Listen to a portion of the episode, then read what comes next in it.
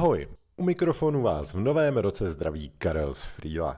Řada z vás si možná dala na nový rok předsevzetí, že se o sebe budete lépe starat, že budete chtít být zdravější a přesně pro vás a nejen pro vás je tento díl. Jakub Přibyl je jeden z zakladatelů značky Trime, která se zaměřuje na prémiové doplňky stravy neboli kvalitně vyrobené vitamíny, které mají například vysokou využitelnost a tím i vliv na zdraví.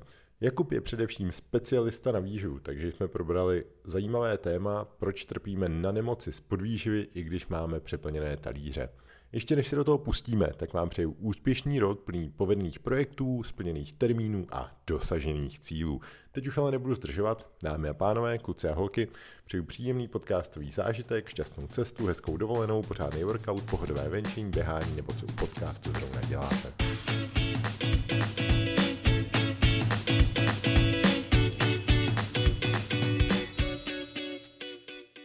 Hostem dnešního dílu z podpalubí je Kuba Přibyl z firmy Trime, která vyrábí špičkový doplňky stravy a já jsem vlastně taky s Kubou konzultoval moje výživové preference, řekněme. Kubo, díky moc, že jsi udělal čas.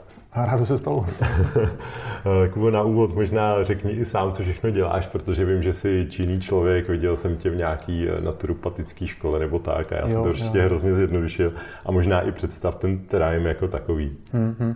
No je toho hodně, ale v podstatě primárně já se zabývám personalizovanou výživou, takže jednoduše výživový poradce, někdo by řekl odborník. To je jako hlavní a do toho jsme teda spustili s Michalem Kočím projekt Trime, takže tam se specializujeme na výrobu vlastně prémiových doplňků stravy a do toho páchám ještě spoustu dalších jako aktivit spojených s výživou, včetně lektorování na škole klinické naturopatie, občas nějaká ta přednáška, takže jsem s tou výživou propojený už jako 20 let.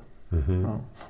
A tímto zdravím Michala, protože díky němu tenhle podcast i je, protože my jsme spolu jezdili po Mexiku a vlastně dopoledne jsme oba čuměli do Frýla, kde on ten Trime řešil a po odpoledne, když jsme se někde přesouvali 12 hodin, tak já jsem z něho páčil takový to, jo, takže záleží, v čem je ta tobolka zabalená.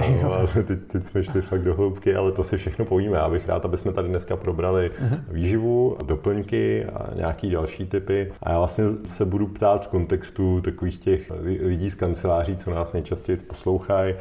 Já mám takový shortcut ke zdraví, což jsou takový ty 3S, pánek, sport a strava. Jo. Takže dneska tady probereme hlavně ty věci okolo stravy. A já jsem, když jsem se na tebe dělal složku, tak jsem našel úplně výbornou frázi. Umíráme na nemoci z výživy nad plným talířem jídla. Už nevíme, co a jak jíst. Tak možná, jestli teda do té výživy můžeme nějakým způsobem vplout a jak bys tohle komentoval? No, tak to hned jako trefil to ústřední téma, kolem kterého se já motám vlastně už roky, a to je ta podvýživa nebo moderní forma podvýživy, malnutrice. Na tom je vlastně postavená i filozofie Trime. My neděláme doplňky stravy s nějakým terapeutickým záměrem, jakože by to byly silné receptury, předávkovaný nesmysl, 2 gramy C. Ne, my děláme právě takový jakoby návrat, že to, co jsme z té stravy sebrali, nebo nám v tom chybí, na tom jídelníčku v důsledku toho, jak prostě produkujeme potraviny, tak my to nějak co nejinteligentněji vlastně vracíme do těch receptur, jako do kapslí, do prášků, do tinktur, do olejů a tak dále. No a vlastně já se tím tématem podvýživy a vlastně koloběhem prvků v tom našem prostředí, jo, vitamínů, minerálů, tak se tím zabývám už vlastně posledních nějakých 7 let, no, docela do hloubky a hledám ty souvislosti. Mm-hmm. Takže mě moc jako netrápí ty trendy, já to vlastně ani až tak moc nesleduju, nestíhám to, protože já pořád ležím jako úplně v těch principech, jak ta planeta funguje a kde jako vezmu jod, když není v půdě a kde, jestli náhodou mi ten bor nechybí a vanat a tak dále. A vlastně kolem tohohle já se motám. Takže mně přijde vtipný, že se tady řeší, já nevím, vitamin D nebo něco takového, protože to je jako vlastně vyřešený téma. Dobře, pojďme začít možná teda od kvality té potravin. Mm-hmm. Co by měli ty lidi hledat? Protože když ani třeba nevím, že tady je nějaký jako problém ve smyslu, že jdu si koupit chleba a teď mě představit ten chleba a ono jako není chleba jako chleba. Tak možná, kdyby si začal vůbec nějak popsat, co by měli ty lidi sledovat, protože samozřejmě vím, že to je téma, že bychom tady mohli si 10 hodin tím, že jsem prošel tou tvojí průpravou, ale kdyby vlastně všechny ty materiály, třeba co jsi mi naposílal, měl nějak zjednodušit, Víš, že už to začíná třeba v půdě? No, je to tak.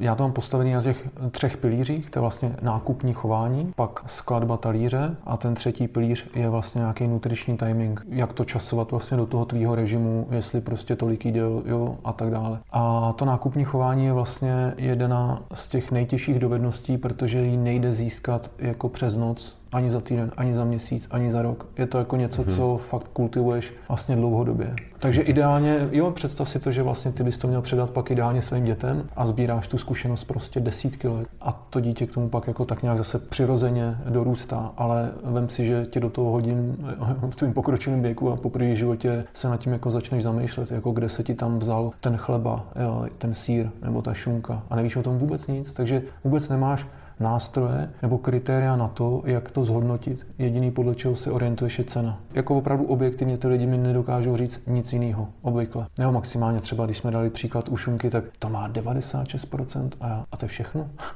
Jako nic dalšího tam jako nehodnotíte, tak to nevíte nic. To, na to nepotřebuji výživovýho experta. Kdybys tak ve zkratce měl říct, po čem se mají ty lidi dívat. Chápu, že třeba jednoduchý říct asi koukejte na biokvalitu, nebo slepice, jestli jsou někde jako skrčený v kleci, nebo jestli běhají někde po dvorku. Museli bychom rozebrat každou tu komoditu zvlášť, ale jako obecně je to o tom, že je to opravdu tak rozsáhlej, složitý obor, že ty bys vlastně musel rozumět tomu masnímu průmyslu, mlékárenskému, pekárenskému a vlastně to je dost jako složitý, to po nikom nechci. A tak jim vysvětluji ty praktické věci, jak jakoby můžou objektivně posoudit kvalitativní charakteristiky potravin, které vlastně nakupují, které tvoří ten jejich jídelníček jako hlavní část. A to, že pak nebudeš rozumět něčemu, co vidíš okrajově jednou za čas, tak to moc jako neřeším. Ale ten základ, co tvoří tvůj jídelníček, tak tam jsem docela nekompromisní a fakt ti chci ukázat tu jedinou správnou kvalitu, za kterou se jako vyplatí vlastně utrácet. A má to mnohem jako širší souvislosti, když bych to vzal trošku filozoficky, jak mně až tak nejde jako na prvním místě jenom třeba o ty zdravotní benefity, ale i o nějakou budoucnost a o to, co nás tady čeká. Takže vlastně ty tím svým nákupem každý den jako vlastně rozhoduješ, co se v tom našem prostředí bude tolerovat a ne, nebo ne. Takže když podporuješ někoho, kdo ty potraviny šidí, no tak jako se taky můžeme dožít nepěknýho obrázku, že už nebude moc vůbec koupit jako dobrou kvalitu, protože to prostě zmizí. A já vím, že těch poctivých, co to dělají opravdu dobře, tak jako lidi si myslí, že jsou nějaký bohatý a za vodou a většinou fakt jsou jako unavený a chudý, protože to prostě dělají ze svého přesvědčení, co nejlíp, jak to jde a nikdy to není ta jednodušší cesta. Jako fakt je jednoduchý, když chceš dělat biznis, tak dát na benzínku bagetu za 90 korun a podívej se, jak to vypadá to složení. To je jako neuvěřitelný, že za tohle je někdo schopný zaplatit, jo. A pak, když to chceš udělat poctivě, to je úplně jiná disciplína. Já bych tady klidně vypíchnul Koláčkovou pekárnu. Vy jste vlastně v Trimeu natáčeli s panem Koláčkem podcast, což mě jako nadchlo, jak on tam popisoval, jak pracuju s tím kláskem a to žito, v jaký je kvalitě a že tam ještě něco nechává na klíči, to všechno možný. Jsem teda zjistil i, že právě taky používá Frýho, že jsme měli nějakou konzultaci, ale o tom to je, jo, že... O té poctivosti asi, no? Že... No, já jsem možná nedokončil tu myšlenku, pardon. Za mě je to, zkuste si najít jako lidi, kteří jsou pro vás důvěryhodní tím příběhem a prostě pokud to dělá jako roky, tak on je ten expert a on ručí za to řemeslo a za ten produkt, který na tom trhu je a je podepsaný jeho jménem. Takže to je jakoby takový nejjednodušší tip. A většinou z toho ti vypadne jako 90% toho, co potkáš na trhu s potravinami, protože to je takový vlastně schovaný za ten globální trh v nějakých privátních značkách řetězců, tak to vlastně vůbec nevíš, co to je, jako odkud to je, kdo to udělal, kdo za to jako zodpovídá. A taky většinou se to prodává skrz jako tu cenu a nějaký takovýhle marketingový nástroje. Takže dalo by se třeba pro nějaký, jako fakt řekněme zjednodušení, říct lidem, ať preferují třeba víc farmářský věci, lokální věci, ideálně, když to je v biokvalitě a to by třeba jim pro začátek mohlo stačit. Protože já teda ještě doplním tady o té jako kvalitě těch potravin, tak já za sebe tím, jak nevím, už se známe přes rok, tak když jsi mi o tom říkal, tak jsem třeba u některých těch potravin nepoznal ten rozdíl. Řekne třeba olivový olej, tak přesně jsi mi nadiktoval nějaký, hele, tohle si kupuj, protože já vím. A teď třeba po roce a půl už to jako poznám, jo, když když, nevím, byl Snejka na dovolený, teď jsme si tam nalil na něco, ten oliváč, jsem si říkal, tyjo, nějaký divný. Jo, je to přesně tak. To je to, co jsem říkal, když kultivuješ to nákupní chování, tak vlastně získáš nějakou dovednost kritického uvažování a opravdu se na ten příběh potraviny díváš jako úplně jinak a zlepší se ti ta senzorika. Ty dokážeš potom i třeba na slepé degustaci, když ti pak dám porovnání olejů nebo zakysaný smetany nebo sýru, tak dokážeš říct. A teď si představ, že ten člověk zná jenom Ajdam 30.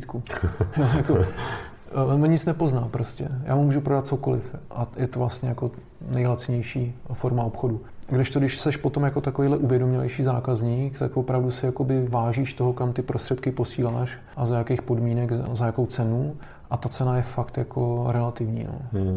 Jo, jako lidi moc nemají představu o pravý ceně potravin. Jsou hodně levné ty potraviny a když jdeš do té kategorie těch opravdu ryzích, opravdu jejich potravin, tak je to minimálně 100% přirážka. Oproti tomu, co ten člověk ví, jo, dám příklad, já nevím, běžně kupují sýry za 30 korun, tak ten dobrý tě bude stát minimálně 60, spíš třeba 100. A když ono se to počítá na kilo, že? Jako ryba prostě 1200 na kilo, ne 200. Šunka 1000 až 2000 na kilo. Ta, která je vyrobená prostě správně. Hele, a tady u těch potravin máme vůbec tu nabídku vlastně dostatečně širokou v té dané kvalitě? Jo, je. Jako zase lokálně se to bude lišit, jako v té České republice a celosvětově, ale prostě ten trh je už docela jako pokrytý. Samozřejmě by mohl být saturovaný mnohem líp, ale nabídka je. A ani ten můj pokyn není jako, že musíme jíst ty nejlepší potraviny, ale jenom je zná. Jako budou určitě situace, kdy si to prostě nemůžeš dovolit, nebo ne každý. Ale ten, kdo si to může dovolit, tak by to měl poznat a měl by mít tu svobodu toho, že se rozhodne, co si chce koupit za kvalitu. Ale moje zkušenost je, že ke mně přijde člověk, který rozhodně netrpí finanční tísní a on ani neví, že kupuje něco špatného. To je jako smutný. A tím pádem ty tam máš na druhé straně někoho, kdo to vyrábí a čeká. Říká, tak kde jsou ty zákazníci? Teď jsem to udělal jako nejlíp, jak to šlo, a oni furt jako, kde jsou. Ale zároveň to je těžký, protože já, když si vzpomenu zase na doporučený potraviny, to, co třeba ty jsi posílal, tak já nakupuju na Rohlíku a na Rohlíku se mi seškrtala nabídka, že si tam můžu koupit jeden bio jogurt a ještě s doporučením, hele, nejez ho každý den úplně. Ono se to teda zlepšuje právě tím naším tlakem. Dneska už na tom Rohlíku, zrovna včera jsem takhle dělal seznam Michalovi. A je, skoro všechno tam pokraje už. A když jsem začínal já na Rohlíku, tak to nebylo. Tak jsem se tomu smál, furt jsem jim psal mail, jako proč nemáte tohle, proč nemáte tohle. A oni se zlepšují, reagují na ten tlak vlastně toho zákazníka. Super. No, uvidíme, jak se to tady vyvine, no, protože taková, jak se říká, že jsme popelnice Evropy, tak ono to bohužel fakt je pravda a asi to začíná opravdu od těch dětí, no, protože když člověk vyroste na Rohlíku se salámema a s bombónama, tak mu to prostě přijde normální. No. Je to tak. Jako, když už tu vyšší kvalitu zažiješ, tak se ti velice obtížně vrací. Jako do něčeho horšího, bereš to jako obrovskou, je to takový utrpení. No, prostě, jako, nespravedlnost. Jo, ale obráceně, když jako seš na tom dně a zažil si to nejhorší, tak, a nemáš to srovnání, tak ti to vlastně ani nemůže moc chybět. Blbý je, že tady nejde jenom o nějaké jako přežití, ale že opravdu si to prostředí kultivujeme. A je to dobře vidět třeba na příkladu kávové kultury, která se jako nesmírně zvedla. Že? Když se jako podíváš, jak vypadají ty kavárny, i designově, prostě, jaký jsou směry v tom trendy, tak jako skvělý. Tak snad nás čeká dobrá budoucnost. Pojďme možná teda od té kvality k té skladbě talíře. Tam vlastně žiju to velké doporučení začínat jako od bílkovin, což je možná obvykle u lidí tak jako na konci, u mě to nebylo jináč. Tak když bys měl popsat trochu tu skladbu talíře, co by to bylo? Protože zdravě jíst pro někoho znamená, že si k tomu jídlu dal trochu nějaký zeleniny a jako nic neřeší. Přesně jako, tak. No, určitě je to tak, že se snažím, aby každý ten klient ovládnul a naučil se používat plný spektrum těch bílkovin, to znamená maso, ryby, vejce, mléčné výrobky, luštěniny, pak samozřejmě jsou tam nějaké ještě jako rostliny, quinoa, amarant, řasy, jedlej hmyz, ale těch 5 základních. Ten pokyn není jako, že když jim 3krát denně, tak za týden je to 21 porcí, tak to není jako myšlený, takže musíš tam mít 21 porcí, jako opravdu lidi nejčastěji chybují v tom, že i když přejdou nebo chtějí jíst zdravěji, tak jim tohleto z toho vypadne. Nedávají na to dostatečný důraz a může se stát, že si představí zdravou snídani, ovesné vločky, ovoce, banán, jablíčko, nějaký trošku oříšky a alternativní mléko, třeba mandlové, jo, kvůli vápníku něco. A říkáš si, jako, že to je úplně fantastická snídaně zdravá. No pokud jdeš běžet maraton, možná, ale jinak v běžném životě asi ne. Pro většinu lidí. Co bych měl teda snídat, když sedím u toho počítače? No to už bychom vymysleli, ale jde o to, že ti tam chybí ta bílkovina v tomhle modelovém příkladu. A obecně prostě, když jíš 3x denně, tak si musíš představit, že to je 21 porcí bílkovin za týden. A čemu sklouzneš jako 21 porcí masa za týden nebo 21 porcí ryb? Chybí nám tam ty dovednosti, chybí nám tam kulinární invence. I to nákupní chování, že prostě lidi neumějí třeba pracovat s luštěninama, nemají dostatečnou rozmanitost třeba i těch mléčných výrobků, které se dají nějak inteligentně používat, nebo těch pseudocereálí, které jsou bohatý na bílkovinu a dá se tím vlastně ta skladba talíře doplnit, aniž bys musel po každý sahat vlastně po těch koncentrovaných zdrojích bílkoviny z té živočišní říše, jako je teda maso, vejce, ryby. Nebudeš asi úplně snídat ryby, maso, jako dá se, ale není to u nás jako běžný, protože jsou národy, které třeba snídají ten vývar. A tam se to hodí. Ale tady opravdu typicky si představíš, že to je postavený na pečivu nebo na nějakých cereálích. Už ten den začíná většina Čechů špatně. To je jako moje zkušenost, protože jsem udělal přes nějaký 4000 nutričních profilů a pořád se to opakuje. U sportovců je to trošku lepší, protože ty to vědějí. Když to jsou silové sporty, tak oni o té bílkovině vědějí, tak tomu dávají ten důraz, ale zase je to hrozně monotematický. Jo, že prostě 365 dní v roce snídá vejce a něco podobného. Na co se snažím apelovat je, aby jsme se naučili používat plný spektrum těch bílkovin. Možná jenom ještě, kdybys dořekl, proč je to důležitý, vlastně ten jídelníček stavět od bílkovin někam dál. Jsou to takzvané esenciální živiny, bílkoviny a tuky, které to tělo nedokáže syntetizovat z jiných zdrojů a je odkázaný na příjem ze stravy. A ještě problém je v tom, že ty bílkoviny nedokáže uskladňovat v tom aminopůlu nebo oběhu, jako že by si je dal jednou za 14 dní a měl jako zásoby v játrech, třeba jako cukru. Máš zásobní sacharid nebo cukr, glykogen v játrech, ve svalech a nejseš jako závislý na tom, abys ho pojídal co 2 hodiny nebo v každém jídle, jak si to třeba lidi myslejí, ale u té bílkoviny to tak není a tam je ta situace úplně jiná, takže je dobrý na to jít vlastně přes tu bílkovinu. Co tuky?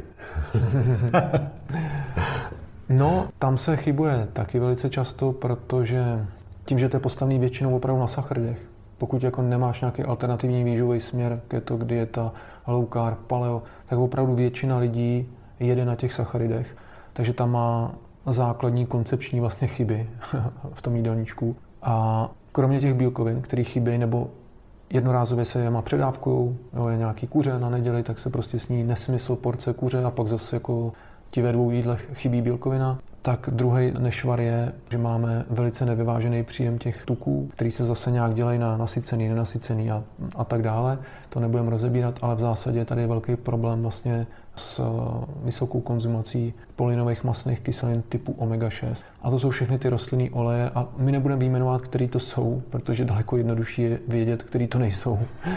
Jo, a v podstatě ty omega-3, kterých teda máme nedostatek, a vlastně dochází k tomu vychýlení omega-3, omega-6 indexů, kdy správně je ten index třeba 1:1, 3:1 je výborný, do 4:1 ve prospěch teda těch omega-6 je to pořád ještě dobrý, ale tam není téměř nikdo. Pokud tomu nerozumíš, nedáváš tomu pozornost a cíleně se na to vlastně nezaměřuješ, tak ten výsledek náhody je vždycky špatný. Jako nikdy jsem nepotkal nikoho, kdo by ten index měl v pořádku. A to i ty lidi, kteří o tom vědějí a snaží se.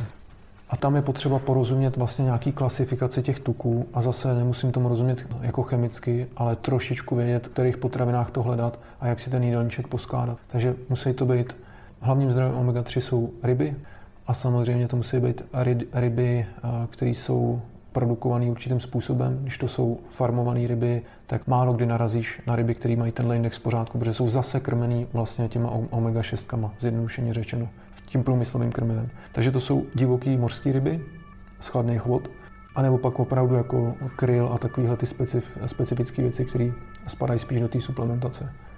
Můžeš získávat omega-3 i od těch suchozemských zvířat, ale zase volná pastva, jeho přirozený způsob vlastně chovu. Jakmile to krmíš jádrem, jako zrninou, jako cereáliema, tak zase jim narušuješ tu kompozici masných kyselin a to potom máš na talíři. A je to velký problém, opravdu jako jsou odborníci, kteří se nezabývají ničím jiným než vlastně těma polinovými masnými kyselinama a je to jako velký zdravotní problém. Mm-hmm. Super, no a sacharidy, tak těch asi nám v kanceláři stačí strašně málo, nebo... No, sacharidy jsou... Říct takhle jednoduše? Sacharidy jsou určitě taky důležitou složkou, ale jde to bez nich, jde to i s přehovou sacharidů a to už je právě potřeba jakoby zasadit do toho nutričního timingu. A musíš pochopit ten jejich význam v jídelníčku. Takže kromě toho, že to je jako v podstatě pořád takový nejrychlejší, nejsnažší zdroj energie, tak si představit, jestli se tě to týká, jestli jsi ten člověk, který jako po snídani jde sekat trávu kosou nebo jde běhat jako 10 kilometrů, anebo tě čeká nějaký sedavý zaměstnání. A většinou je to tak, že dneska jako té fyzické práce ubývá a zase nejdu radit zedníkovi s výživou, tak převažují vlastně klienti se sedavým způsobem zaměstnání a tam s těma sacharidama jako opatrně. Tam se vyplatí opravdu jako držet zkrátka. Jasný. Ty jsi tady zmínil ten timing, tak mě hnedka napadá téma třeba půst nebo intermittent fasting, který je, jak jsou takový ty módní vlny, tak teď bych řekl, že ten je teďka v hypeu, tak v čem je ten jeho přínos a případně toho plného půstu, jako tím myslím třeba aspoň jako nějakých 36 hodin? Ale je to pro to tělo přirozený. Prostě je to v rámci nějakého otužování funkce, kterou bychom měli používat, nebo respektive já to považuji za dovednost, kterou by měl ovládnout každý. A to, jestli pak budeš používat nebo ne, už je na tobě. Ale ty získáš tu zkušenost a získáš ten pocit, jestli ti to dělá dobře nebo ne, jestli to s tebou rezonuje. Tam jde o to, že pokud budeš člověk s poruchou příjmu potravy, který je prostě dlouhodobě jako v kalorické restrikci, tak ti nebudu doporučovat půst. Ale většina lidí, zase, jak jsem říkal, umírá na podvýživu, nad plným talířem výživy, tak je to myšlený tím, že prostě fakt se neustále kontinuálně něco pojídá. Zaplať pánbůh, když to je třeba v nějakém režimu 3x denně, ale běžně to je tak, že ty lidi jako jedí úplně nahodile a když si promítneš celý ten rok, tak ten trávící trakt si neodpočine. Jenom přes noc, když spíš a do toho víme, jak lidi spějí. Víš, jako přijdeš pozdě, nestíhá se, stává se to všem, na večeři se prostě v 8, v 9, ráno hned zase do práce, už jako v autě pije kafe, něco. To neustále ten trávící trakt vlastně pracuje a nebyl na to navržený. Byl navržený na to, že je efektivní, umí jako zpracovat poměrně velkou porci energie, ale taky tam má jako čas na úklid, to je taková ta závodní dovolená a on ji nemá třeba 10 let v kuse. Takže tam bych určitě řekl, pojďme začít tím, že jako budeš prodlužovat to lačnící okno přes noc, že se zakotví ten ranní večerní režim, to je takový první pravidlo. Nemusíš hned používat půst, nějaký drastický, ale třeba si jenom opravdu říct, to byla taková ta rada, nejeste po 5. hodině. Není vůbec hloupá, protože pokud pak ráno vstaneš a jedl si naposled v 5 a budeš snídat prostě nějak ráno v 8, tak si získal jako slušný čas na lačnění. A je to efektivní. Super. No já si zase pamatuju na dětství, tak v té době, kdy já jsem vyrůstal, že jo, tak okolo kamarádů, tak byl hrozný problém, když náhodou třeba vlastně doma nechtěl jíst, že se neměl hádat. No a to u těch dětí... Dokavať to nesníš ani na krok. No, je to tak, jako jsme v tom vychovávaný. Je to obezitogenní prostředí, v podstatě od malička. To by mě zajímalo. Já jsem organizoval konferenci Project Restart a měl jsem tam jako hosta Mariana Jelínka. On sklidil jako tovace, jako líbilo se to a tak dále. Ale on tam vlastně v rámci té jeho přednášky se docela trefoval do obézních lidí. Prostě říkal, že to je jako prostě problém. Jsi plínej nebo tlustej, nežer, tečka. Prostě jako, že to tam zjednodušil a fakt, že to je jako ten velký problém. Tak jak ty to vnímáš? Jako podle mě neměli bychom se přece bát jako říct nahlas, že to je jako špatně, ne? To určitě souhlasím, ale dnes po těch několika letech praxe se na to dívám už zase jako trošku složitějc. To tak bývá, že na začátku ti to přijde jednoduchý, přímočarý, ale když s těma mladýma pracuješ, tak zjistíš, že jsou to jako složitý příběhy. A zase začíná to u těch dětí. Jako vem si, že ti někdo sebral vůbec tu možnost poznat svoje tělo, protože jsi už od dětství vlastně v nadváze. Proto tělo je to normální metabolická situace. V podstatě v metabolickém syndromu od té doby, co se narodil. Ale myslím to bez nadsázky. Jo? Akorát ten mladý člověk toho vydrží hodně.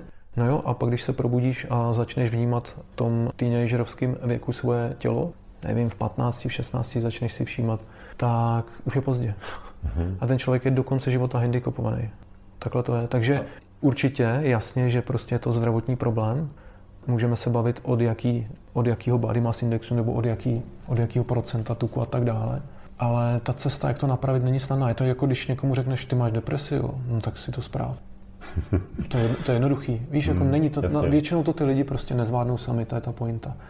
Je to jako, a nemůžeme to soudit, protože jsme v té kůži nebyli, nevíme, jaký to je, jak je to těžké se z toho dostat. Takže určitě, pokud někdo něco takového zažívá, řeší, tak podle mě, pokud se mu to nepodařilo nějakým svým úsilím zvládnout třeba jako za pár měsíců, tak vůbec se nemusí pokoušet dalších pár let, prostě okamžitě ať jde a za nějakým specialistou, který ho tím provede, to je jako jediná šance, jak se z toho dostat. A nebo nějaká super dramatická změna, ale jakože přijdeš do toho stejného bytu a děláš ty stejné věci, tak se jako nic nestane. No jasně, jo. A je něco, co se dá doporučit třeba lidem, kteří vědí, že mají jako nějakou, řekněme, třeba jenom trochu jako nadváhu. Vím, že asi těžký případy nejlepší, když půjdou k lékaři, ale tak vím, že mám nadváhu, nějak se s tím něco snažím dělat, tak co je to, na co bych se měl zaměřit? Je to v první řadě fakt ta strava, nebo se to dá přesportovat? Nebo... No, většinou chlapi si myslí, že se to dá přesportovat a zase. Mám spoustu klientů, kteří už víc ani sportovat nemůžou, jako jsou třeba na úrovni triatlonu a jsou tlustí.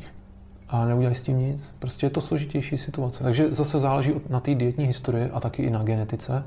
A podle toho se pak dá usuzovat, jakou máš zhruba naději to jako zvládnout sám. Ale určitě, ať to každý zkusí, že jo? To, jako to není jako, že bych tady strašil lidi, že jsou tlustí, takže se nemůžou zlepšit. Ale vůbec už mě nepřekvapuje, že se můžou snažit a ten výsledek je jako velice slabý. A dřív prostě, nebo měl jsem podobný názor, že jsou jenom líní, nebo že to nevím co, že žerou moc a takový to zjednodušení. A fakt ne, jako kolikrát je to opravdu složitější. Ono to bude mít zase ještě, ta dnešní doba kořeny asi zase někde v tom dětství, protože je ještě druhá věc, na kterou si vzpomenu a doteď, jo. Když přijedu, tak babička první, co prohlásí, že jsem šíleně hubenej. To bylo úplně normální, když bych potřeboval lekce zhubnout možná. A celý život to vždycky bylo, ježišmarja, ty tak nálojíš. No to je, hele, prostě nikdo se tě neptá, hodí tě na tenhle svět a nikdo se tě neptá, jestli chceš a jestli chceš v této genetice. A tím se zabývá nutrigenetika a nutrigenomika. Jo, takže vlastně výživa ovlivňuje expresi genů. Takže ty máš nějaký vrozený potenciál a tím, v jakém prostředí vyrůstáš a jakou vlastně výživou jsi obklopen, tak to může ovlivňovat i to, který ty geny se zapnou a jestli ten svůj potenciál naplníš. Když jsme teda takhle v tom dětství, pojďme se o tom možná pobavit o trochu víc. Jak by třeba ideálně měla vypadat výživa těch malých dětí? Je to i téma, který mě je teďka hrozně blízký.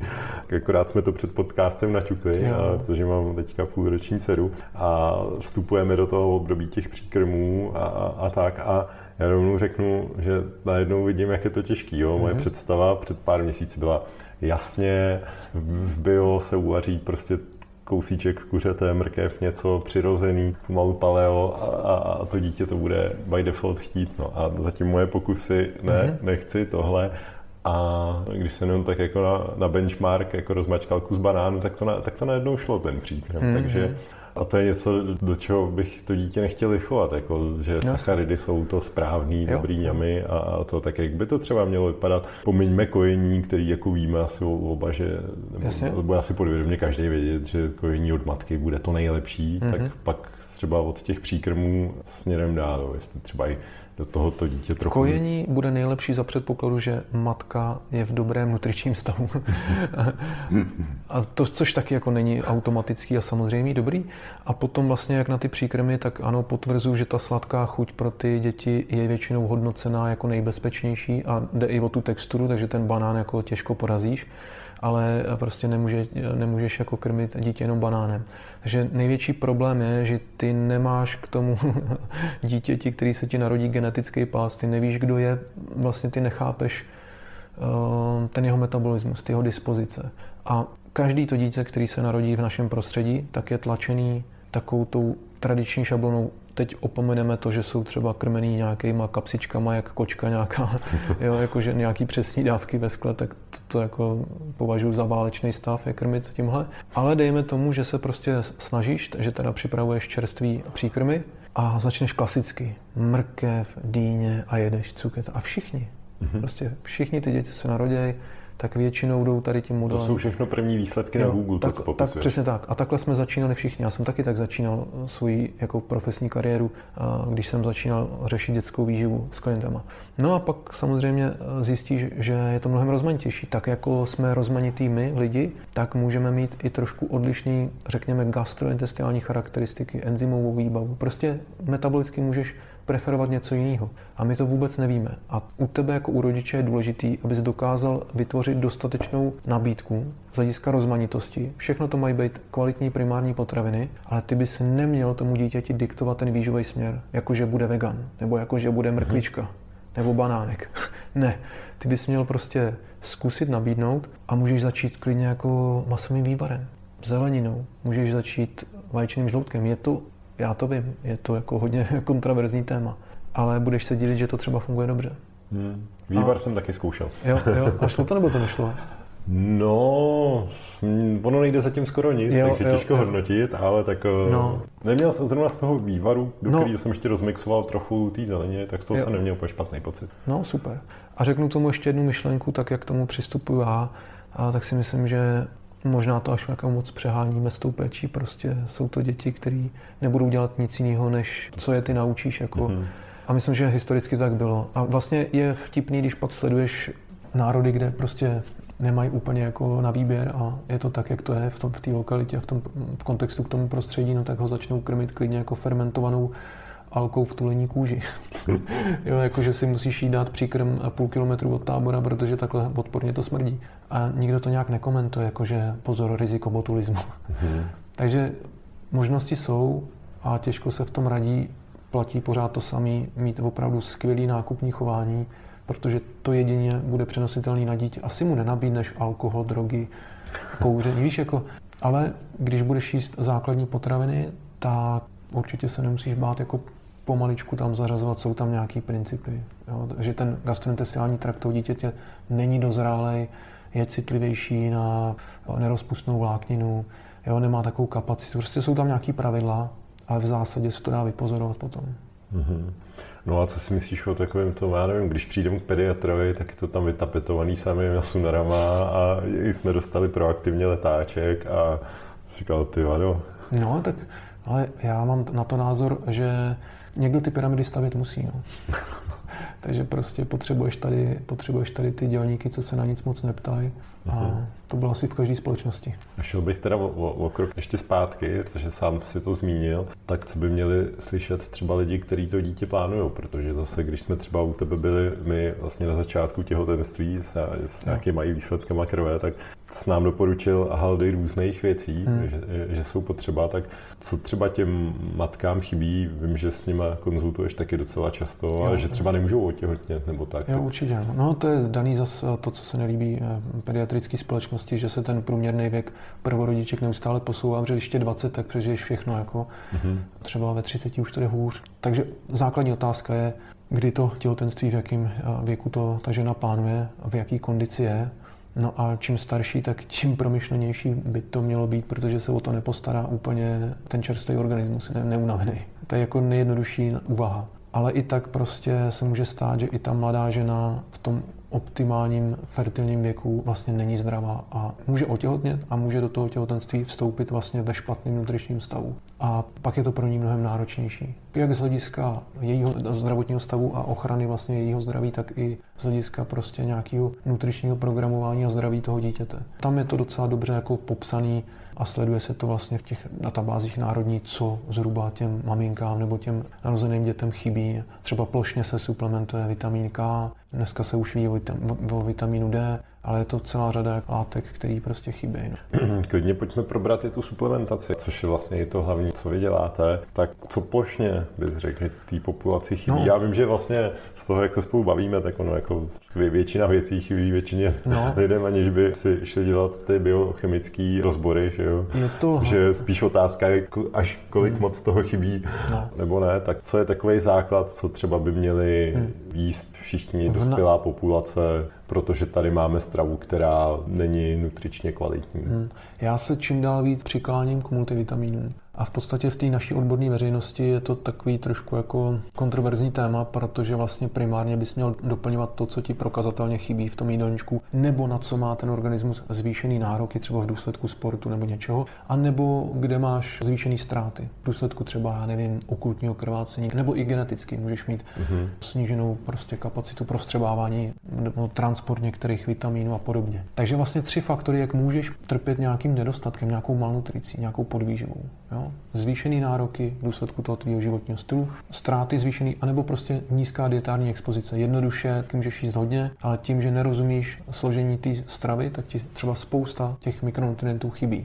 Ať už kvůli tomu, že se chováš selektivně v tom jídelníčku, že třeba jíš vločky, banán, jo, a chybí tam spousta věcí. Nejíš třeba vnitřnosti, nejíš třeba dostatečně vajíčka, a nebo naopak jíš všechno jako na živočišní bázi, jako nejíš zeleninu. Mhm. Je tam mnoho scénářů a v zásadě jde mi o to, že je hrozně těžký určit jako nějak plošně, co tobě chybí. V případě těch žen my víme, že nejvíc problematický je deficit vitamínu B9, kyseliny listový, respektive folátu, takže jakmile je žena ve fertilním věku, je tábor odborníků, který tvrdí, pokud jako jste ve fertilním věku a vlastně můžete otěhotnět a žijete pohlavním životem a tak dále, tak prostě suplementovat vitamin B9, protože ta žena to vlastně v těch prvních týdnech neví, že otěhotněla, a pokud tam chybí ta kyselina listová, tak to má zásadní dopady vlastně jako na zdravý vývoj toho plodu. Může docházet k vývojem vadám nebo k potratu. A jsou to poměrně velký čísla ročně, jenom kvůli takovýhle volovince. Úplně stejně se to bude týkat potom jodu, tak jako Česká republika je zemí se statusem vlastně jodového deficitu v podstatě. Jo, není v půdě, a takže proto se třeba fortifikuje ta sůl, aby ho měl pokrytej v těch běžných potravinách, takže se to nechce po tobě, abys to suplementoval, a udělá to za tebe vlastně ten stát jako plošně, dá ti to do potraviny, kterou konzumujeme všichni většinou. A ono se stane, že ty začneš omezovat solení. Jo, protože ta žena většinou je zodpovědnější než muž, tak si řekne, sodík není úplně dobrý, tak se nejí fast food a tak dále, začne se připravovat a začne chybět jod. Takováhle blbost. A takhle jdeš dál a zjistíš, že těch věcí je jako hrozně moc. No. Ale v zásadě opravdu omega-3, jod, kyselina listová. Hele, u té omega-3 mohl bys ještě zrekapitulovat, kromě těch doplňků, na kterých já jsem ukázaný, protože mi přijde, že těch potravin moc není, tak co ideálně jíst, anebo nejíst, aby ten poměr těch omega-3 a 6 byl co nejlepší, protože vím, že třeba ty oříšky nebo různý ty věci navyšují tu omega-6, tak. Co jíst a co naopak třeba zkusit vynechat, když vím, že ten poměr nemám ideální. Jsou to dvě věci. První věc, jak vůbec ty omega-3 získat, protože může tam být absolutní vlastně nedostatek. Jo. A druhá věc, že i když pokryjeme, dejme tomu, že ti bude stačit 500 mg denně, úplně v pohodě, jako dospělému člověku, nemluvím o těhotných a tak dále, ale bude ti stačit třeba 500 mg denně. No jo, ale nic nevyřešíš, i kdybys to měl v rybách 2x, 3x týdně, úplně to stačí. Jo, když si dáš 2-3 porce tučných mořských ryb, kde ty omega-3 jsou, tak jsi to pokryl a nedostaneš se jako do deficitu. Ale může vzniknout nedostatek právě kvůli tomu, že máš nadbytek těch omega-6, že vlastně vychýlíš tu rovnováhu. Takže druhá věc je, že i kdyby si zajistil tu dostatečnou dietární expozici nebo to suplementoval, ty omega-3, tak pořád máš vyřešenou půlku problému, protože pokud tam máš nadbytek těch omega-6, tak prostě jsi v nerovnováze. A tam je potřeba porozumět tomu, jak tu nerovnováhu vlastně zase obnovit, respektive jak snížit příjem těch omega-6 ve stravě. A ty musíš umět identifikovat ty potravinové zdroje, kde ty omega-6 jsou, a cíleně v tom jídelníčku nějakým způsobem omezovat nebo nějak prostě monitorovat, aby z toho neměl nadbytek. A co má typicky hodně těch omega-6? Strašně dlouhý seznam, ale v zásadě můžou to být vajíčka, které nejsou od slepic ve volném výběhu krmeným přirozenou stravou, jo, nebo nějakou promyšlenou směsí krmnou, takže vlastně vajíčka pro zánětlivý. Může to určitě maso z konvenčních chovů, pokud to není maso od volně se pasoucích zvířat výhradně na pastvě, to znamená pastva, pícniny, potažmo teda seno, ne, senář, ne, intenzivní krmný směsi a tak dále. Přizvání, ale nejde přece sehnat tyhle informace, čím no, jde to obtížně, ale jako jde to. Jo, jako prostě proto si říkal, že základ je bio, to je naprostý základ, to vůbec nic jako jsme ještě nevyřešili. To je takový, jako kde bychom měli všichni začínat, a pak jsou vlastně integrované způsoby produkce potravin, kde se kombinuje právě to, že používáš přirozený způsoby produkce, ať už rostlin nebo zvířat, a plus tam používáš a takovou tu chytrý hospodaření, kde použiješ třeba, když je potřeba, i nějakou chemii, ale je to prostě všechno jako v rámci toho, aby to dávalo smysl. Takže je to zase o tom, komu dáš tu pozornost, jestli prostě znáš toho svého dodavatele pečiva, vajíček, masa a tak dále. A jsme zase na začátku. Tak. Jinak já samozřejmě dodám v rychlosti, že já ty nákupní seznamy dělám, ty to sám víš, a je třeba jenom ten můj nákupní seznam je na nějakých aktuálně 80 stran, kde popíšu takový ty základní potraviny a i tak i ty moji klienti se mě pak ptají a můžu tenhle tvaroch, jo, protože to prostě těžký se to naučit poznat a nepojedeš jako tamhle si zkontrolovat pána farmáře do bělečka, jak to teda vlastně dělá. Bylo by to lepší, protože ty se s ním podáš ruku a okamžitě vidíš, jak to ten člověk myslí. Fakt to poznáš, jenom jako dospělý člověk, který je inteligentní. Říká se teda, že nepoznáš masovýho vraha jako za souseda, ale něco ti na tom určitě přijde podezřelýho a farmáře poznáš. Jasně, no možná mě napadá ještě ty základní Cčko, Dčko, Kčko, selen, hořčík, měl by jako něčemu z toho lidi věnovat pozornost, případně jenom jakou?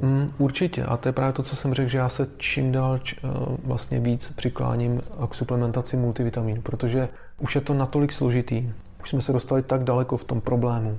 Je to péče o půdu, péče vlastně o zvířata, produkce vlastně těch základních plodin a ty pravidla hry se tak měnějí, že nám začínají chybět prvky, o kterých se vůbec nemluvilo. Já se tě zeptám, kolik máš ve stravě molybdenu, manganu, chromu, boru a třeba ti bude chybět. A nemůžeš za to ty, může za to ten způsob produkce potravy nebo to, jak se vlastně chováme k tomu prostředí. A představ si, že já bych teda řekl, dobře, tak budeme doplňovat jenom to, co ti prokazatelně chybí, tak teď začneme jako analyzovat, co ti chybí z toho jídelníčku nebo z nějaký biochemie a tak dále a zjistíme, že to je teda vitamin D, že to je vitamin K2, protože nejíš mléčný výrobky od volně se pasoucích zvířat celoročně na volné pastvě, takže oni tu K2 pak nemají. Nemáš dostatek těch omega-3, protože máš sice biokuře, ale bohužel jako je krmený pořád jako zrninou, byť v biocertifikaci, takže biokukuřice, biopšenice, jo? Ale zase má omega-6. Nemáš dostatek železa nebo zinku, nemáš dostatek úplně těch stopových prvků, chybí ti selen, chybí ti jód, to ovlivňuje štítnou žlázu. Jo? A takhle najednou jdeme a já řeknu, to nevadí, nemusíš brát multivitamin, pojďme ti všechno doplňovat izolovaně a takhle ti vysázím na stůl 15 flakonků nebo doziček s těma izolovanýma věcmi. Vlastně, a ty by měl být dávkovaný podle těch rozborů krve. No nejenom podle rozborů krve, prostě podle té analýzy, jestli to na tom talíři máš nebo ne. Ono všechno nejde zjistit jako z krve.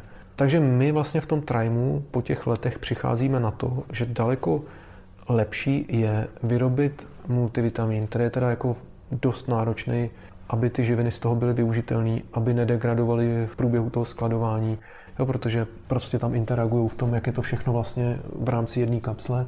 Takže to je technologicky docela oříšek, to vyvinou tak, aby, ale jde to, dneska už jako ty možnosti jsou.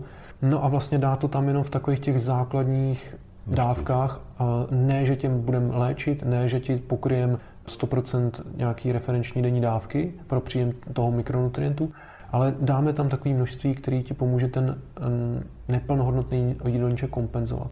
A ty pracuješ na tom, abys tu stravu měl co nejlepší a vlastně potom jednou takovou dávkou toho multivitamínu seš vlastně jako v bezpečí, protože se nestane, že se dostaneš do úplného deficitu.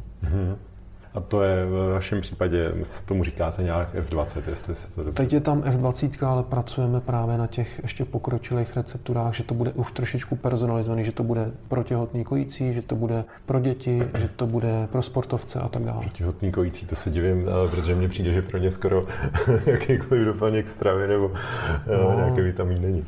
No, je to komplikované, ale jde to, jasně, takže jasně. Myslím, že se nám to jako povede.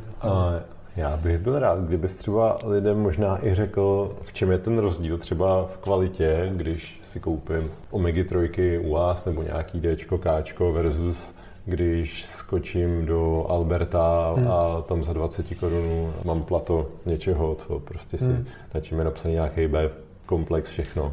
Jasně. Je to výroba, obalový materiál, skladování, nebo v čem jsou ty rozdíly? Vlastně jsi to tak jako sám začal vyjmenovávat.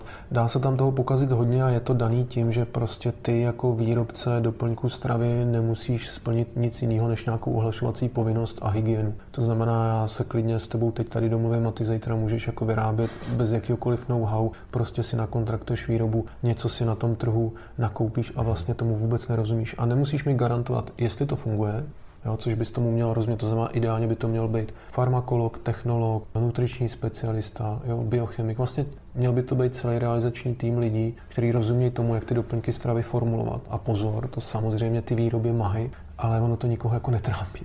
Takže ty přijdeš a řekneš, hele, tak my budeme vyrábět prostě nějaký svůj doplněk stravy, protože to je teď jako strašně biznisově zajímavý. A oni si zeptají, co chcete vyrábět, no. A ty řekneš, já nevím, to nám asi řeknete vy. No ne, to, my jsme výrobci, co chcete jako... A oni si něco si plácnou, co je napadne, cokoliv. A ta výroba ti to prostě připraví.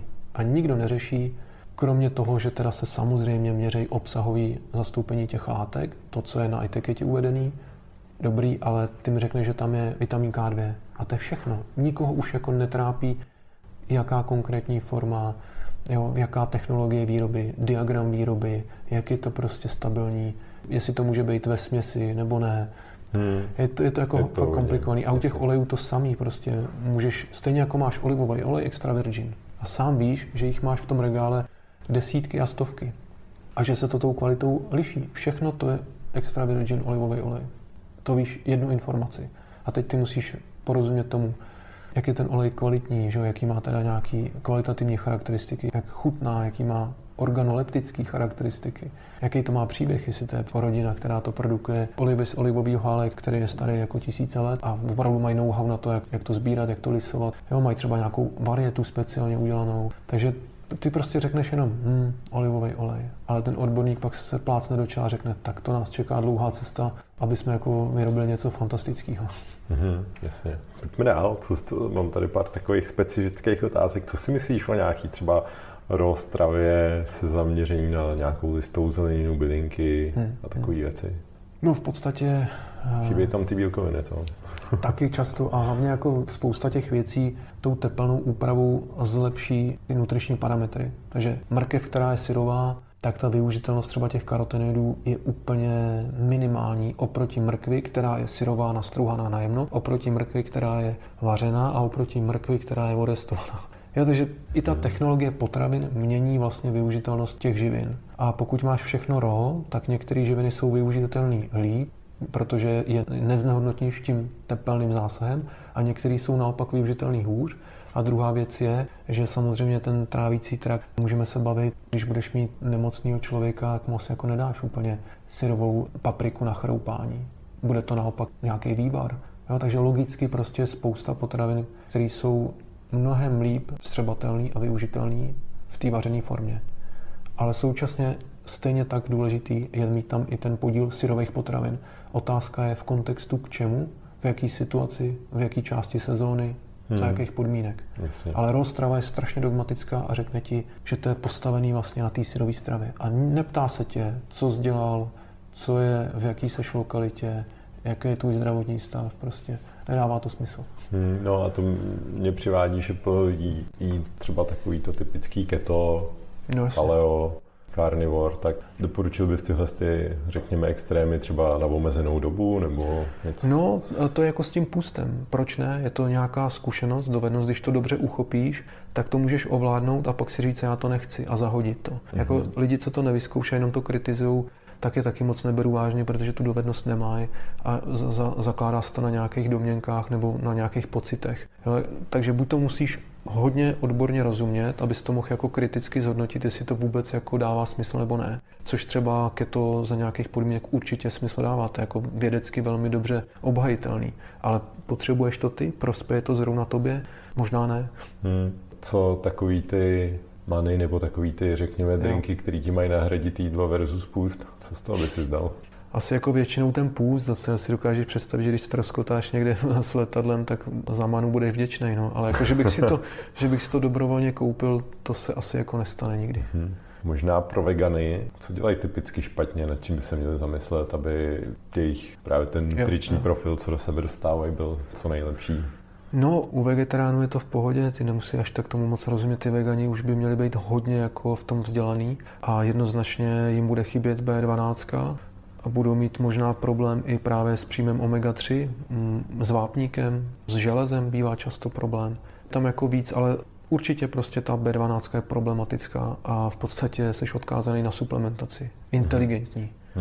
Jo, pokud to neděláš, tak to je vlastně osobní experiment, jestli to přežiješ nebo ne. A nestane se to, pozor, jo, jako to se bavíme o letech, než vyčerpáš ty depa B12. Ale v té čistě veganské stravě nacházíš spíš analogy takže seš v podstatě odkázaný na suplementaci, anebo bys musel vymyslet, mluví se o kontaminaci, že to je B12, která se tam dostává bakteriální kontaminací. Že to není přímo v té potravině nebo v té technologii, ale že to je nějaká kontaminace hygienická, jo? Že prostě se nevomil ten bobek z té zeleniny, tak takhle si získá B12. Ale jako v rostlinné stravě říši vlastně nenajdeš. No a když se vrátím na začátek, na ten vyvážený talíř, který je založený na bílkovinách, tak co můžou ty vegani dělat, protože tam no, jsou ty luštěniny a ty zase vím, že nemůžeš jíst každý den, nebo bys neměl. No to vlastně je ten... možná klidně řekni i proč.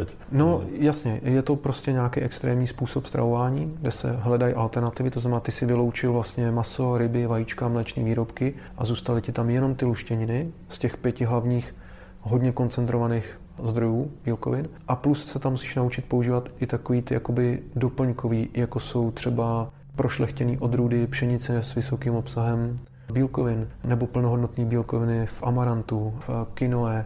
Jo, a sbíráš ty bílkoviny vlastně z těch jako doplňkových zdrojů, které jsou vždycky ve vazbě na škroby a ten jídelníček je hodně zatížený energií ze sacharidů, čili pokud seš vegan, musíš se k tomu hodně hýbat. Pak je to docela jako v pohodě. Takže 16 km denně můžeš být vegan. Sedavý zaměstnání, hodně štěstí. Nemyslím si, že to bude úplně jako nejlepší pro to tělo. Mm-hmm. A je tam samozřejmě spousta dalších jako věcí. A, a luštěniny, pochopitelně i veganství je zatížený vysokou náloží antinutričních faktorů. A pokud ten vegan je vlastně v tomhle poučený, tak on musí víc času investovat do zkulturnění toho jeho jídla, aby se právě zbavoval tady těch, takže je to odmáčení, fermentace, vaření prostě s bylinkama, který to snižují a spousta takových postupů, který zlepšují stravitelnost. Mm-hmm. Super. Pak by mě zajímalo, častokrát se všude možně kopíše nebo se lidi baví, jakože pro zánětlivý, proti zánětlivý potraviny. Co může člověk jíst, nebo čím si upravit ten jídelníček, když by chtěl jít naproti spíš těm protizánětlivým věcem. Jak to poznat? Jo. No, pro zánětlivý je i cukr. Takže prostě rafinované potraviny s vysokým obsahem cukru, tak to je první, co máš vyloučit. Ale zase, když půjdu do těch základních potravin a pominu to, že nebudeš jíst jídla připravované fast foodovou technologií na přepáleném oleji, což je zánětlivý, nebudeš jíst lízátka, jo, což je ten cukr čistý, ale půjdeš do těch základních potravin, tak i tam je spousta prozánětlivých faktorů. Týká se to obsahu těch mastných kyselin, teda profilu tuků především. A tam je potřeba vybírat ty, které jsou v rovnováze, omega-3, omega-6. Takže zase prostě ty budeš vědět, že protizánětlivě působí mořské ryby, protizánětlivě budou působit chia semínka, lněný semínka. Samozřejmě potom potraviny, které mají dostatek antioxidantů, zelenina, některé druhy ovoce, jít touhletou cestou, protože když bude zase to maso od zvířat z konvenční produkce překrmených vlastně těma omega-6, tak bude zánětlivý, vajíčka budou zánětlivý, mléčné výrobky budou prozánětlivý. V momentě, kdy to je produkovaný, tak jak jsem řekl na začátku, s důrazem na příběh té potraviny, tak to tak neplatí. Mhm. Pak otázka od kolegy se mě ptal vlastně, jestli má smysl vyřazovat nějaký typy potravin, klasicky se baví, ne? Většinou jako v populaci, pečivo, lepek, mlíko. Jo. Je to zase o té kvalitě a celý té skladbě, nebo se dá říct, že vyloučím X a z 95% to bude přínosný? Samozřejmě já bych to vyloučil z toho důvodu, že chci to prostředí kultivovat a prostě když mi to nedává smysl, tak bych do toho vůbec tu energii nevkládal. Jako vůbec bych neplejtval místem na planetě koblihou nebo bagetou na benzínce. Jo? Mhm. A dokážu si představit situace, že nic lepšího nebude.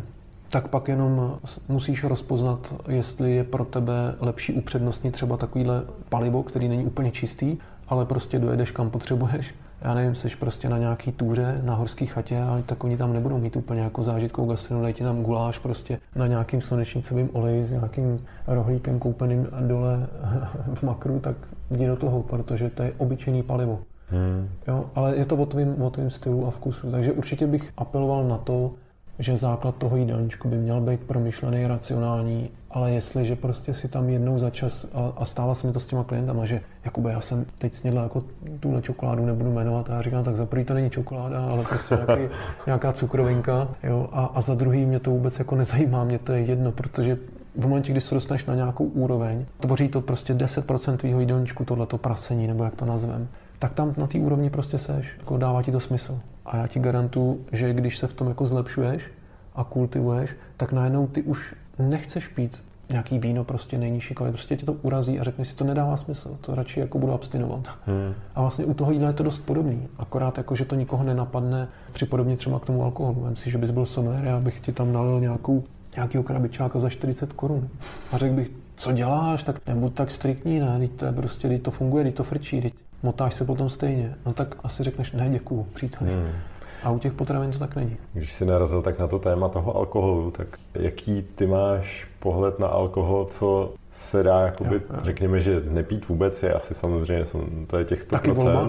Ale taky volba, ale tak co je za tebe, řekněme, třeba rozumný a nemusí si s tím pak člověk lámat hlavu. Je to jako dát si skleničku vína jednou za týden, za měsíc, na Vánoce, nebo...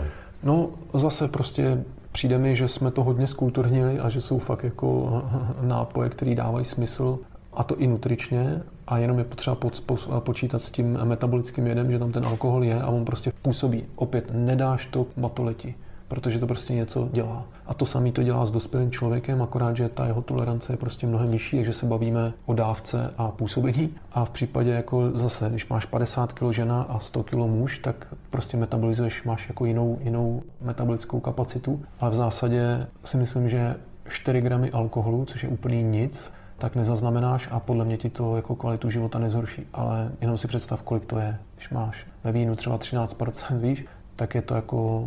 půldecky. To skoro jako nikdo dělat nebude, to si zašpiníš skleničku. Takže počítat s tím, že prostě nějaký, že řekněme nežádoucí metabolický efekt to má, ale je tam i ten protektivní z hlediska nějakých těch sekundárních rostlinných metabolitů, z čeho to bylo vyroběné, to víno nebo pivo. Prostě je tam ta informace a jde o tu dávku. Já třeba mám, pokud můžu dát svůj příklad, jak jsem celý život vlastně nepil, skoro nikdy.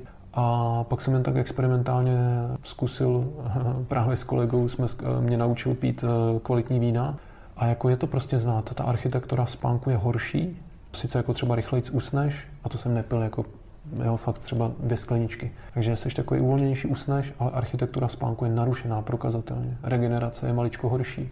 A zvykneš si, samozřejmě, prostě zase je tam nějaká adaptace.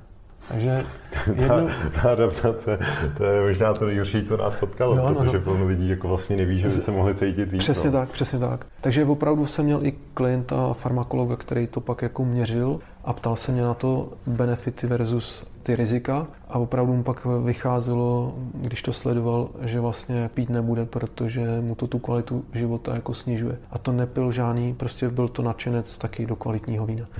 Řekl bych, že když si dáš jednou za týden 1 lahev, jakože vypijete ve 2 lidech za 2 dny, tak mně se to jako líbí a považuji to za takovou noblesu. Problém je, že prostě je to návyková látka, ne každý to zvládne.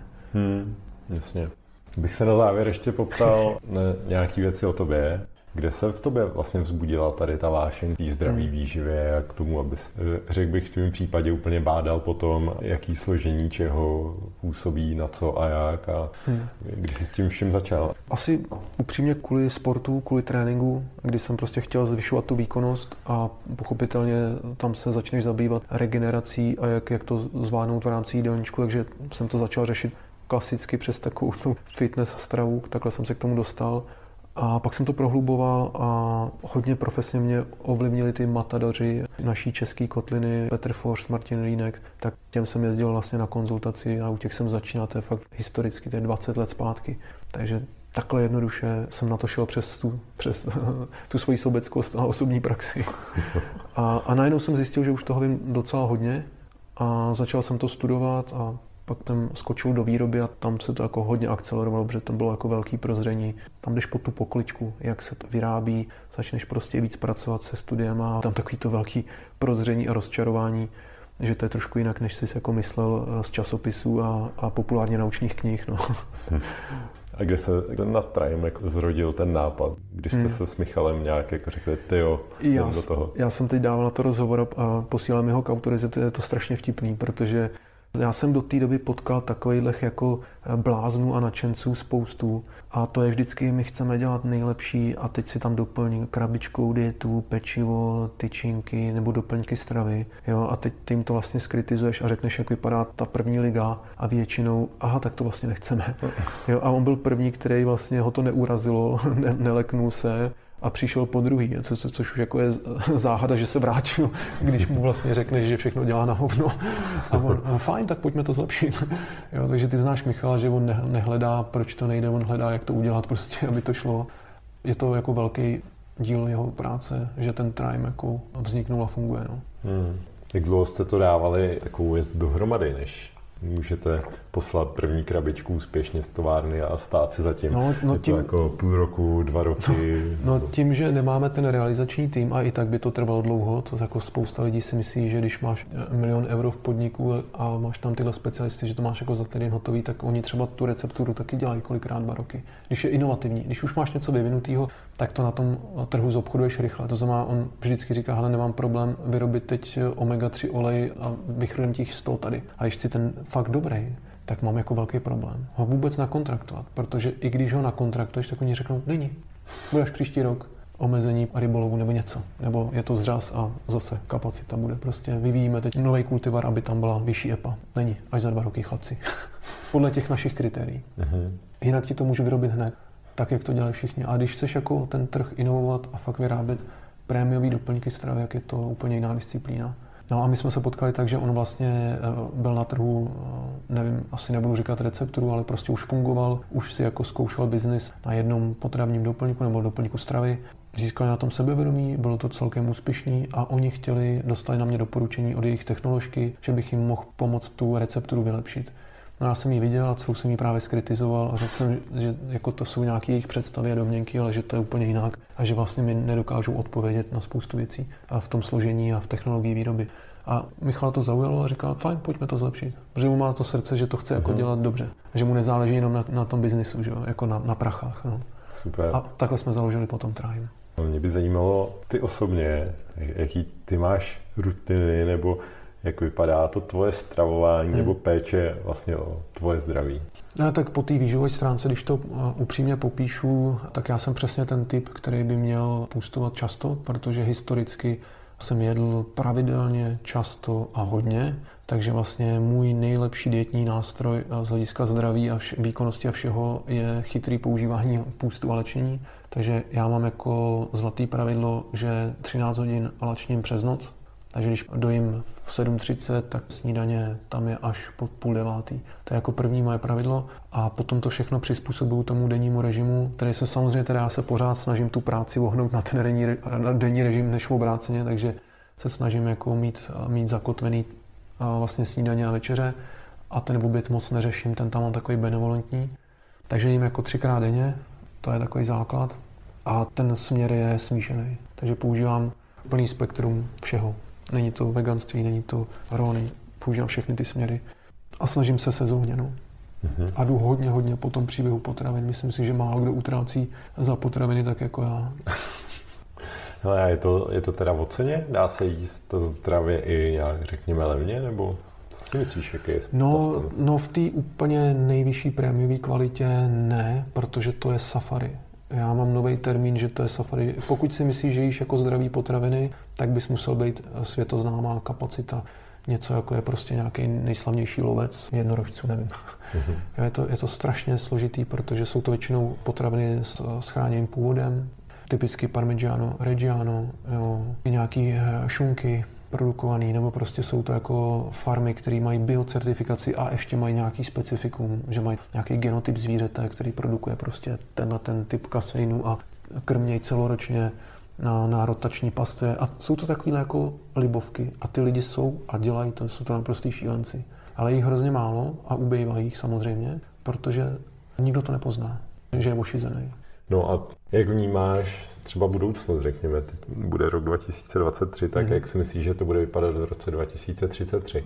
Bude tady třeba bio víc rozšířený, nebo naopak, čím dál tím víc lidí bude jíst víc nějakého junk foodu a fast foodu, Kam si myslíš, nebo přijde ti, kam to směřuje? Jsi říkal někde v začátku, že třeba kávová kultura se dost zlepšuje. Tak... Myslím si, že to bude úplně stejně. Máme docela konkrétní představu o těch trendech. Ono to je propojené. Ty naše doplňky stravy jsou propojené s tím, co se děje v tom primárním sektoru produkce potravin. A myslím si, že se budou ty nůžky rozvírat, to znamená, budou ještě méně kvalitní potraviny a doufám, že ty top kvalitní se zachovají, ale budou prostě fakt pekelně drahý. A bude to něco, co si dovolíme jenom jako zážitkou gastronomii, jenom takhle to kdysi vypadalo děti. Takhle vypadala ta opravdu kvalitní potravina. A ta budoucnost je vlastně v tom, že opravdu si uvědomíme, že jako uživit 8, 9, 10 miliard lidí v biorežimu nepůjde hned, možná to nepůjde nikdy, nebo tak mluví odborníci, ale já myslím, že když to nikdo neskusil, tak jako těžko predikovat.